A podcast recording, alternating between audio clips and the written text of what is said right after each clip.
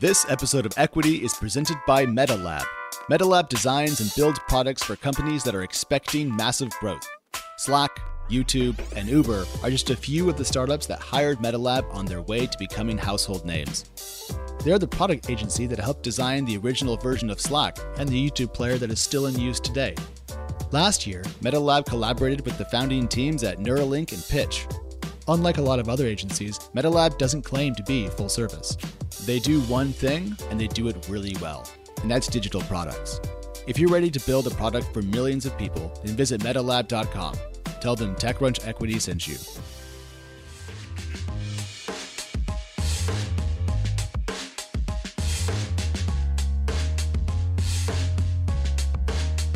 Hello and welcome back to Equity, TechCrunch's venture capital focused podcast where we unpack the numbers behind the headlines. My name is Alex Wilhelm and I'm joined today by Danny Crichton, one of TC's myriad and fine managing editors. Danny, hello. If you're listening to this, I am on vacation, which means I'm not answering email. So how is that different from any other day? Um, we also have Natasha Mascarenhas here. Natasha, how are you doing? If you are listening to this, I am working on Startups Weekly and probably procrastinating email as well. And if you're listening to this, I'm writing the Exchange newsletter and I haven't read email since Wednesday. So, hey, it's all in the same boat. Listen, we have a packed show, actually a very exciting one, if I can be so bold. We're going to kick off with a thumbnail, if you will, on the NFT space. Something big has happened there. If you caught our Wednesday show, we really went deep on NFTs, but we're just going to touch on it today. Then we have the Coupang IPO. We have the Roblox direct listing. We have Coursera. We have Preply, not Preply, it's Preply. We also have the Dropbox DocSend deal. We're going to take a look at Zapier and MakerPad, and then uh, a little bit of crypto. And we're going to wrap up with how to beat Google with Google's own brains. So let's get into it. Danny, breaking news though, out very recently. Something happened in the world of NFTs that you were shouting about before the show. Tell us and the people what's going on. Well, we had the special Wednesday edition of Equity focused on non-fungible tokens, which, you know, are these licenses for art, for tickets, etc. Listen to the show if you want the actual explanation that's not five words. But the big news yesterday on Thursday was that Beeple, a street artist who actually put up an artwork at Christie's, one of the top auction houses, sold his piece Everydays, the first 5,000 days, for $69.3 million. That makes him the third most expensive artist in the world after Jeff Koons and David Hockney. We've talked about NFT bubbles. We obviously did the show on Wednesday, but this this scale of investment on a single token, it really to me is transformative and way beyond the top shot and some of the other stuff we just talked about 48 hours ago. How many times can we say beeple before we break out into laughter? Because I'm struggling a little bit with that. Thank you, Jenny, for that. We're going to drop NFTs from now. We will get back to crypto in a little bit. But Natasha, we finally have pricing news on Coupang, the South Korean e commerce giant that had a kick butt 2020. What's the latest? Coupang is the largest IPO by a foreign company that we've had, at least in the last seven years. So, big news, it priced $1 above its raise range and has raised 4.6 billion. Oof. Its fully diluted market value is 62.9 billion, but of course it's not trading yet. So, the story is still going. It may start trading while we record this on Thursday. So if that, if that happens, we'll update you. But Danny, you are the South Korean expert on the show. I'm very curious if you're surprised by the enthusiasm from American investors for a South Korean company. I mean, the irony is, what was the largest IPO before this one was Alibaba, which is e-commerce logistics for China. So, you know, clearly when it comes to overseas companies doing well in the NYSE, it's e-com in Asia. But no, I look, I think uh, we've talked about Coupang in the past. I think it's a really strong debut. Catherine Shu from our team wrote a really great piece about how Coupang is out Amazoning Amazon. And one of the details in her piece was that a lot of its success was due to an early and heavy aggressive investment in logistics.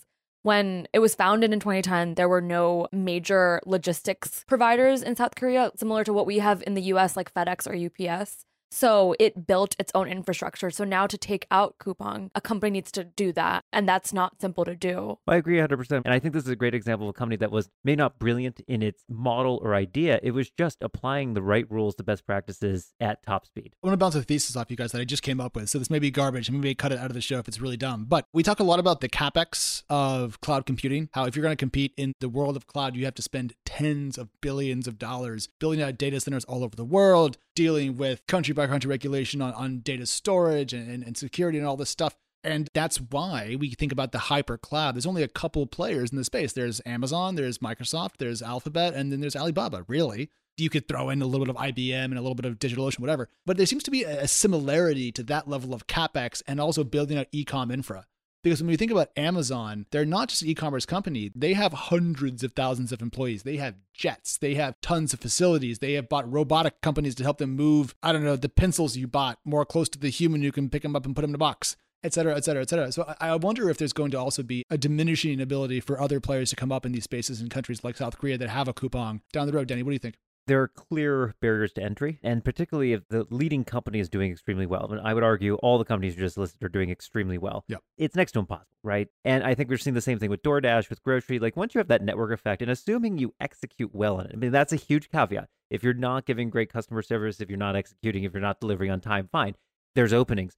But if you are executing well, there is no competition. You can't invest enough to overcome the barrier to entry that, you know, Amazon with more than a million employees is devoted to logistics and shipping. And, you know, we're going to probably end the show on a similar note when we talk about a company that's going against a huge company and actually might have an easier time. But let's put a pin in it and let's talk about how Alex got Bloxburg into a headline. What happened this week, Alex? So, so everyone likes. It's called. It's called. My vacation it. started early, and I wasn't paying enough attention to the headlines on the site.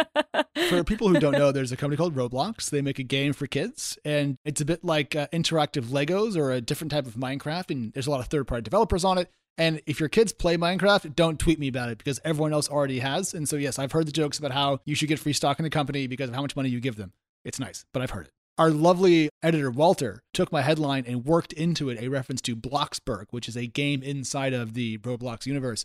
I've never heard of it. Everyone else has and thought it was brilliant and it was giving me points for it, but I deserve no credit whatsoever. It should all go to Walter, who's tremendous. But critically, guys, Roblox is on the list today because the direct listing has direct listed they did what IPOs always do, which is skyrocketed higher.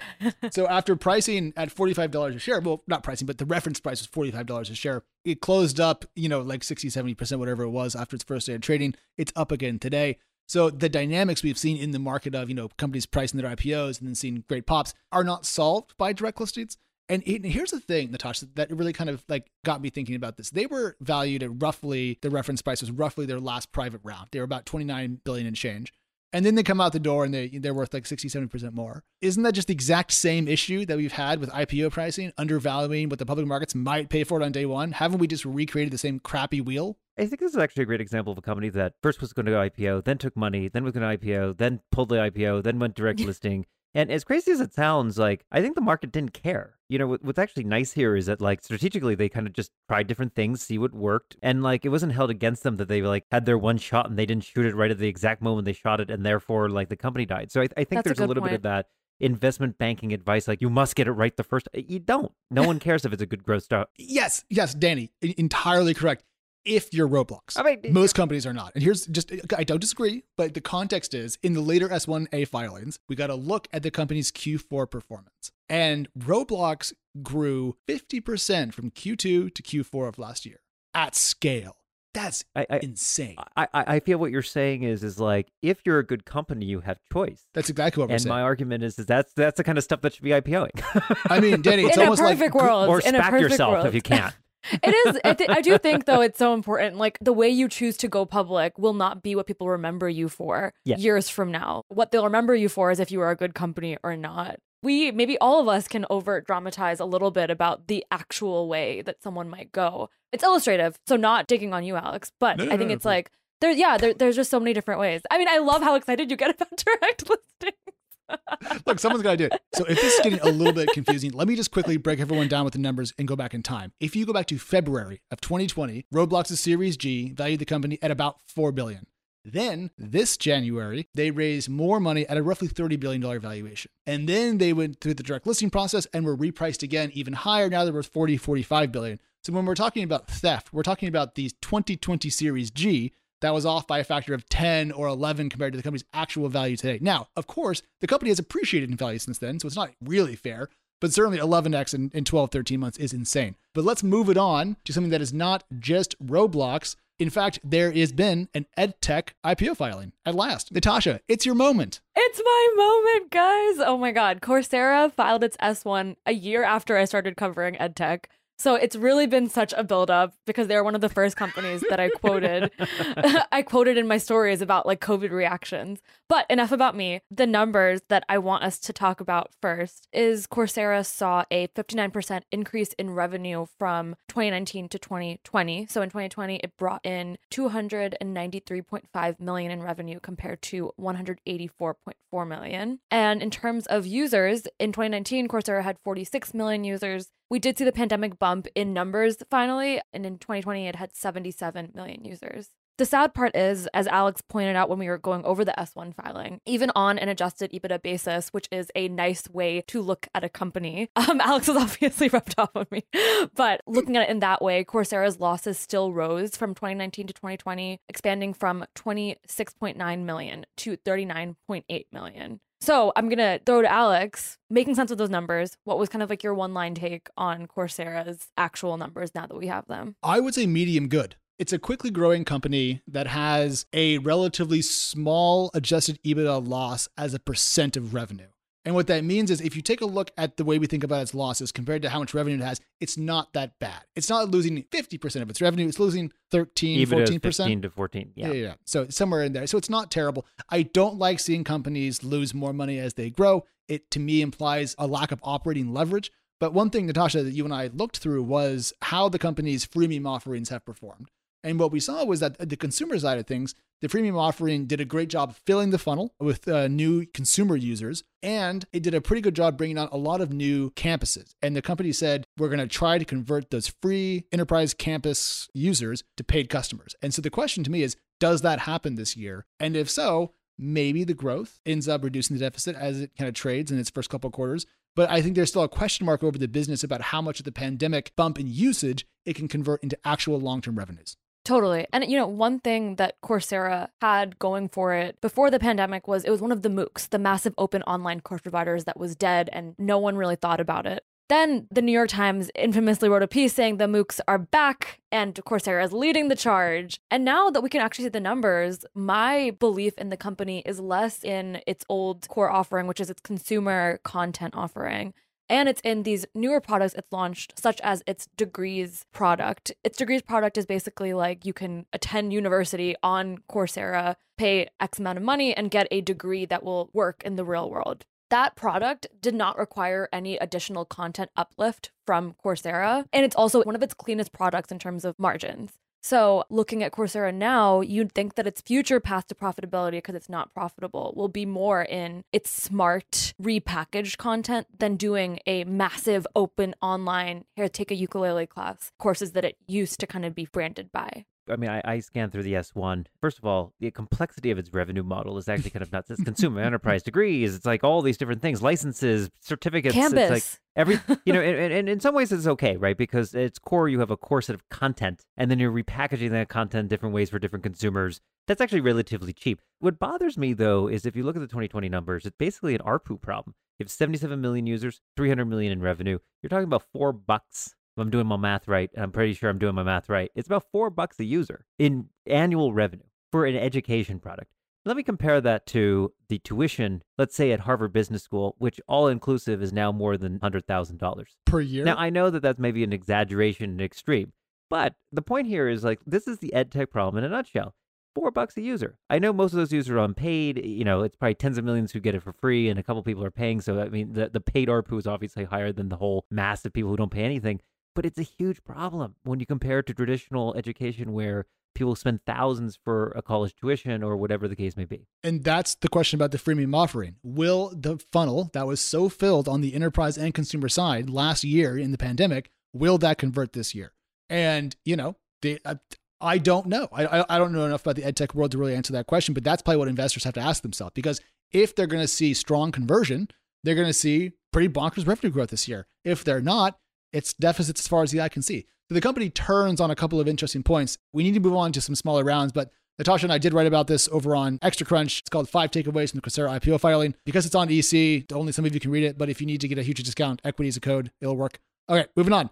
Preply, not Preply. Preply's put together a, a very interesting Series B Tell us about that. Preply, which was founded in 2013 as a language learning tutoring marketplace, has now raised two back to back rounds within 12 months of each other. So it last raised in March 2020 a 10 million Series A, and then this month has closed a 35 million Series B, co led by Owl Ventures, which is the edtech fund that is backed by one of the most valuable edtech companies, if not the most valuable and a ton of other huge players. So, an Owl Ventures investment is a big signal. The company has found its stride actually not simply due to the pandemic, but by adding a more vetted tutoring process into its Ah.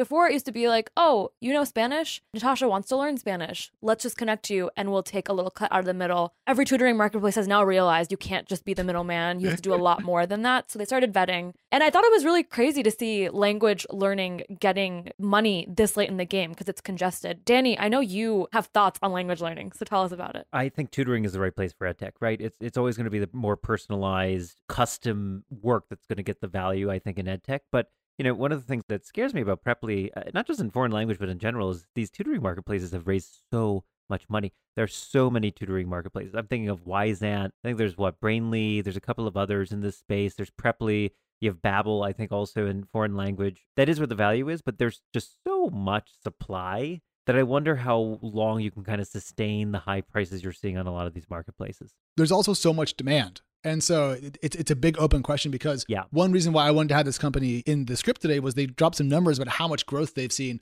And at the Series A a year ago, they had done 2 million booked lessons. Not bad if you presume a reasonable price point for each booked lesson. Since then, they've reached 10 million. So they've done 8 million in the last year. They did 4x their aggregate to date since their Series A 12 months ago. That's that's pretty crazy. Eh, I I wonder, Danny, if it's going to be like the software market. It's just bigger than we think, and so there's more room for players to stay up. Like this is the OKR software space all over again. A year ago, all those OKR software startups raised. I thought half of them would die. They all grew by 300% and raised more money. Oh, well, okay. It's much a bigger market than I thought. So I'm curious about that. But let's keep scooting. Let's talk about, oh, this is one of my favorite things. Danny, when did you get your very first doc send?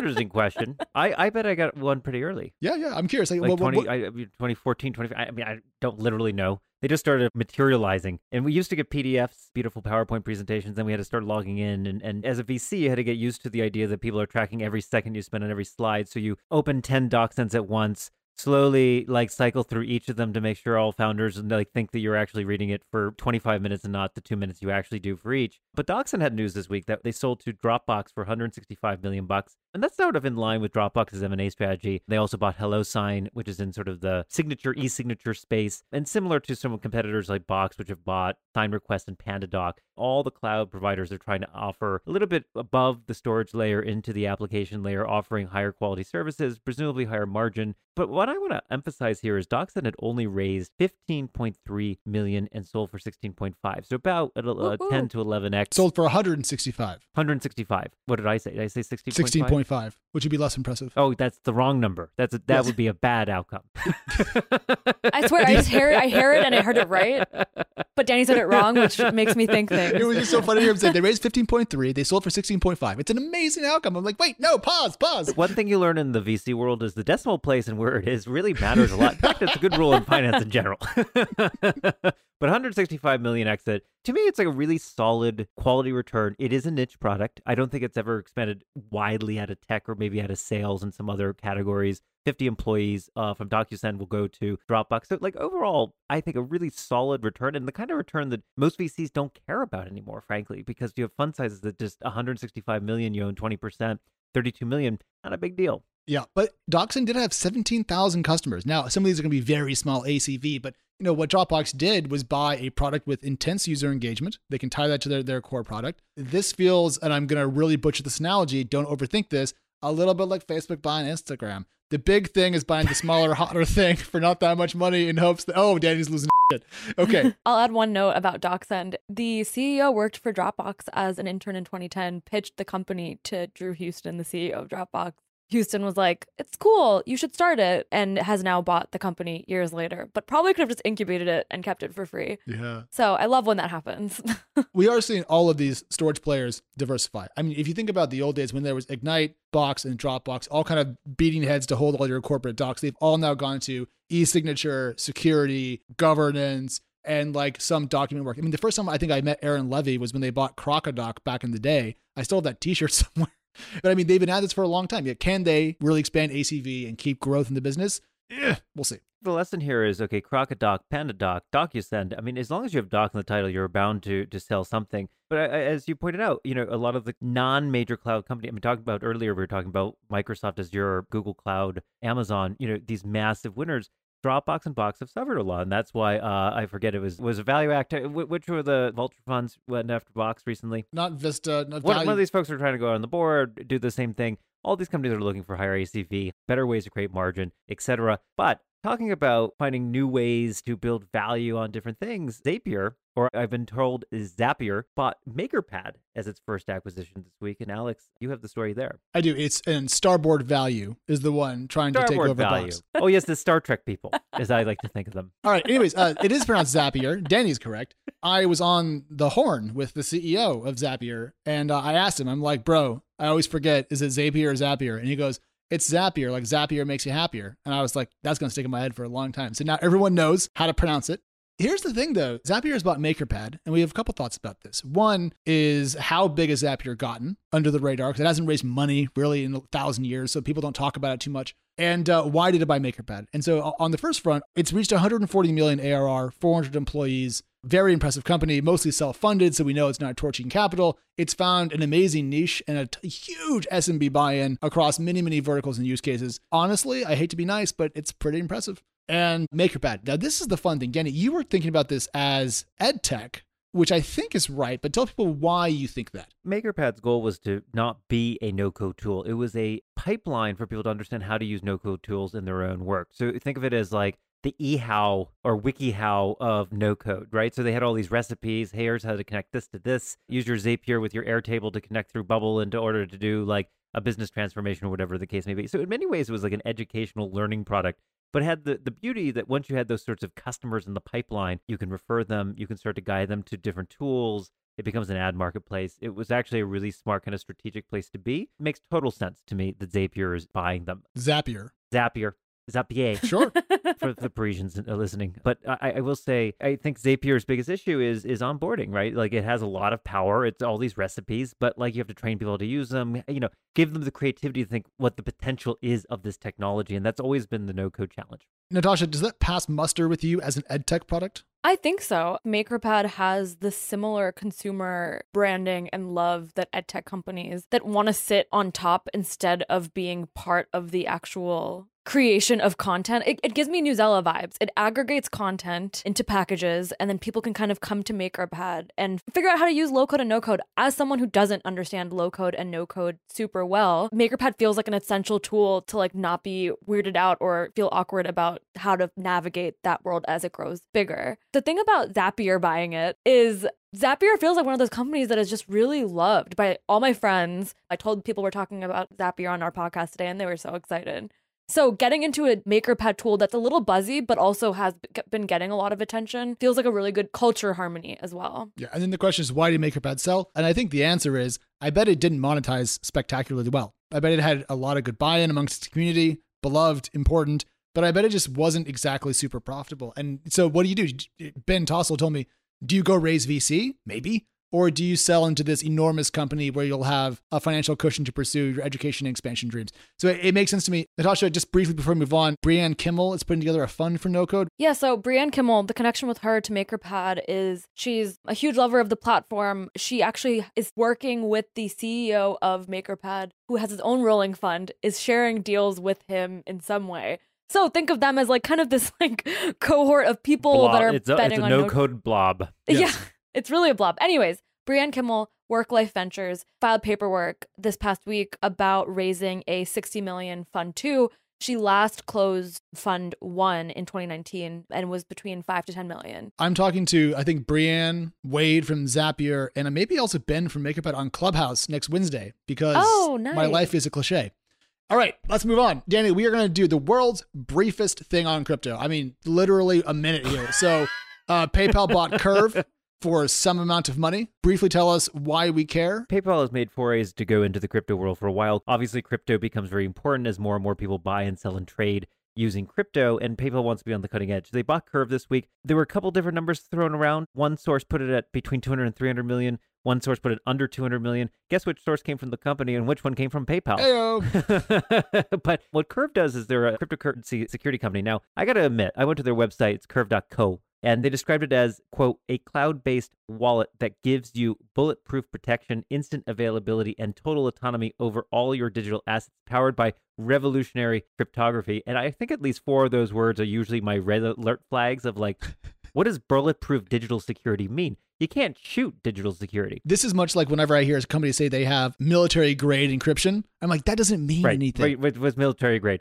What they do is they handle your private keys and they solve the private key problem for cryptocurrency. So if you own Bitcoin, if you own Ethereum, the biggest challenge is you have this digital key, which is literally just bits. And if anyone gets those bits, they own your assets. They get around that using multi-party encryption and a variety of other sort of mathematically proven techniques. But they work as infrastructure. They work with a lot of the big name cryptocurrencies, so Korbit and eToro and FalconX.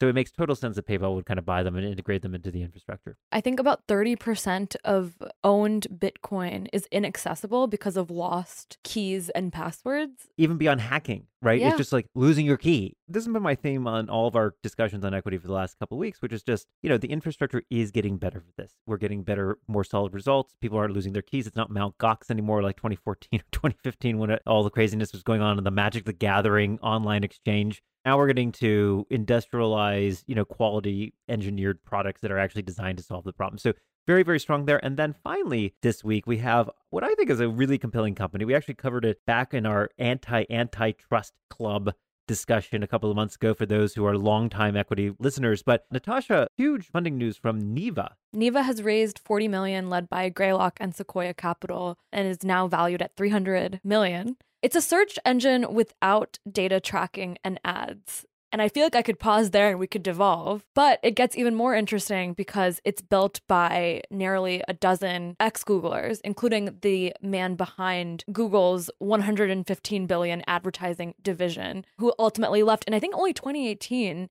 His name is Sridhar Ramaswamy. I mean, yeah, what do you guys think? There's so much to get into here. I'm so excited about this. Like literally the people at Google who saw the same things that I hate about what's happening in Google's search engine got pissed off about them and they're leaving to go make their own search engine and I can pay them between 5 and 10 bucks a month to leave me alone and not give me ads. I, I'm trying to figure out what about this I'm not absolutely madly in love with. I think it's an ambitious bet. I think the question is I mean, obviously, DuckDuckGo has been trying to be the privacy search engine for what, six years, seven years, mostly using Bing's technology. I, there, there's something tricky here, right? Which is ultimately when we talk about network effects, I mean, we started the show talking about e commerce and logistics. We're ending the show with another monopoly and another network effects business. Search is hard. Now, granted, Google's former head of search is now at Neeva, right? Their head of sales also at Neeva. So like you're actually getting some of the best leaders out of Google running this company. So maybe they're onto something. I just got to be honest though, like I just don't know how you compete in this market. They're already up to I want to say what was it, 50 60 people? You know, there's a reason thousands of people actually program the single search engine that is Google, and most of those people have either PhDs or masters in computer science from some of the best natural language processing and web retrieval and search schools. So I just think it's a really, really intractable problem. We'll, I, I want them to succeed. I really hope they succeed, but I'm skeptical. Totally. I mean, I think if their go to market starts and stops at asking people to spend five to ten dollars per month, I don't think it will win. I think that's just something really creative to get in front of people, whether that's really cool partnerships or selling to entire companies that built around that. For me, I'm like, I feel like you need to do more than just be like, we're a better Google. Because I don't think enough people care about ads. Like, Alex, I know you were saying that it's something that really excites you, but I think like so many consumers do not care that people are scraping their emails using their ads, blah, blah, blah. Like, I probably wouldn't spend five to $10, even though I believe in the importance of it. It's not just the privacy point, though. Like, if you use Google now, it tries to help you and fails. It's overly burdened with ads. Its UI is clunky. Its results are not as good as they used to be. And so, what Google has done is chipped off bits of its soul over time, traded those for higher ad click through rates, and made the overall experience worse because the company has no other viable businesses that generate any revenue whatsoever. And so search has had to carry the revenue torch for the entire alphabet empire for so long. If you can get away from that devil's bargain, you can build something better. And here's the thing privacy is great, but also I just want to have pure search results. I don't want Google trying to trick me in a new way this year to click on an ad. I, will say two things. One is I completely agree with Natasha. No one cares about privacy. I think if there's one conclusive evidence from the last 20 years, literally no one cares about privacy. No one ever checks. I care. No one ever buys products that way. People don't spend extra money to avoid privacy. Like people want free stuff. That is why ads continue to exist, is no one wants to pay for things. B, the biggest challenge in search, which again I think Neeva is going to run into at some point, is let's say you want to get better search results. It's an arms race. You know, you have a bunch of publishers who are also trying to get their worst crap sites in front of your eyes on the site. You know, SEO is a massive industry. Maybe this is where the monopoly actually gets better. I mean, if there was five search engines, you just couldn't optimize for all of them at the same time. But because there's one search engine, you know, everyone's trying to figure out Google's algorithm and prioritize the right stuff. So it's just a constant back and forth, and there's no real way to solve that. Wrong, because this is running on Bing, which actually is a reasonable search engine now. It is. It's fine. It, it, it, like so they're not trying to build from the ground up a web scraper that's going to go out and find every single web page. They're going to lean on Microsoft, which has a couple dollars and has spent a decade, Natasha, building Bing out. That's actually a really important detail. So I'm glad you said that. The last point I'll make, in case the listeners weren't feeling meta or that tech is a flat circle enough, when Google started, the co founders were like, we do not want to have an ad driven model to help our search product work. They eventually became billionaires off of that same ad search model. So and then they left before they had to really sell their soul. But guys, listen, I have to stop as we are dramatically over time. This has been Equity's Friday episode with the news rundown. We are back Monday morning for a weekly kickoff. And if I can give a little bit of a, a foretaste, next Wednesday's show is going to be kick butt. So stick around for that, and we'll see you all then. Goodbye.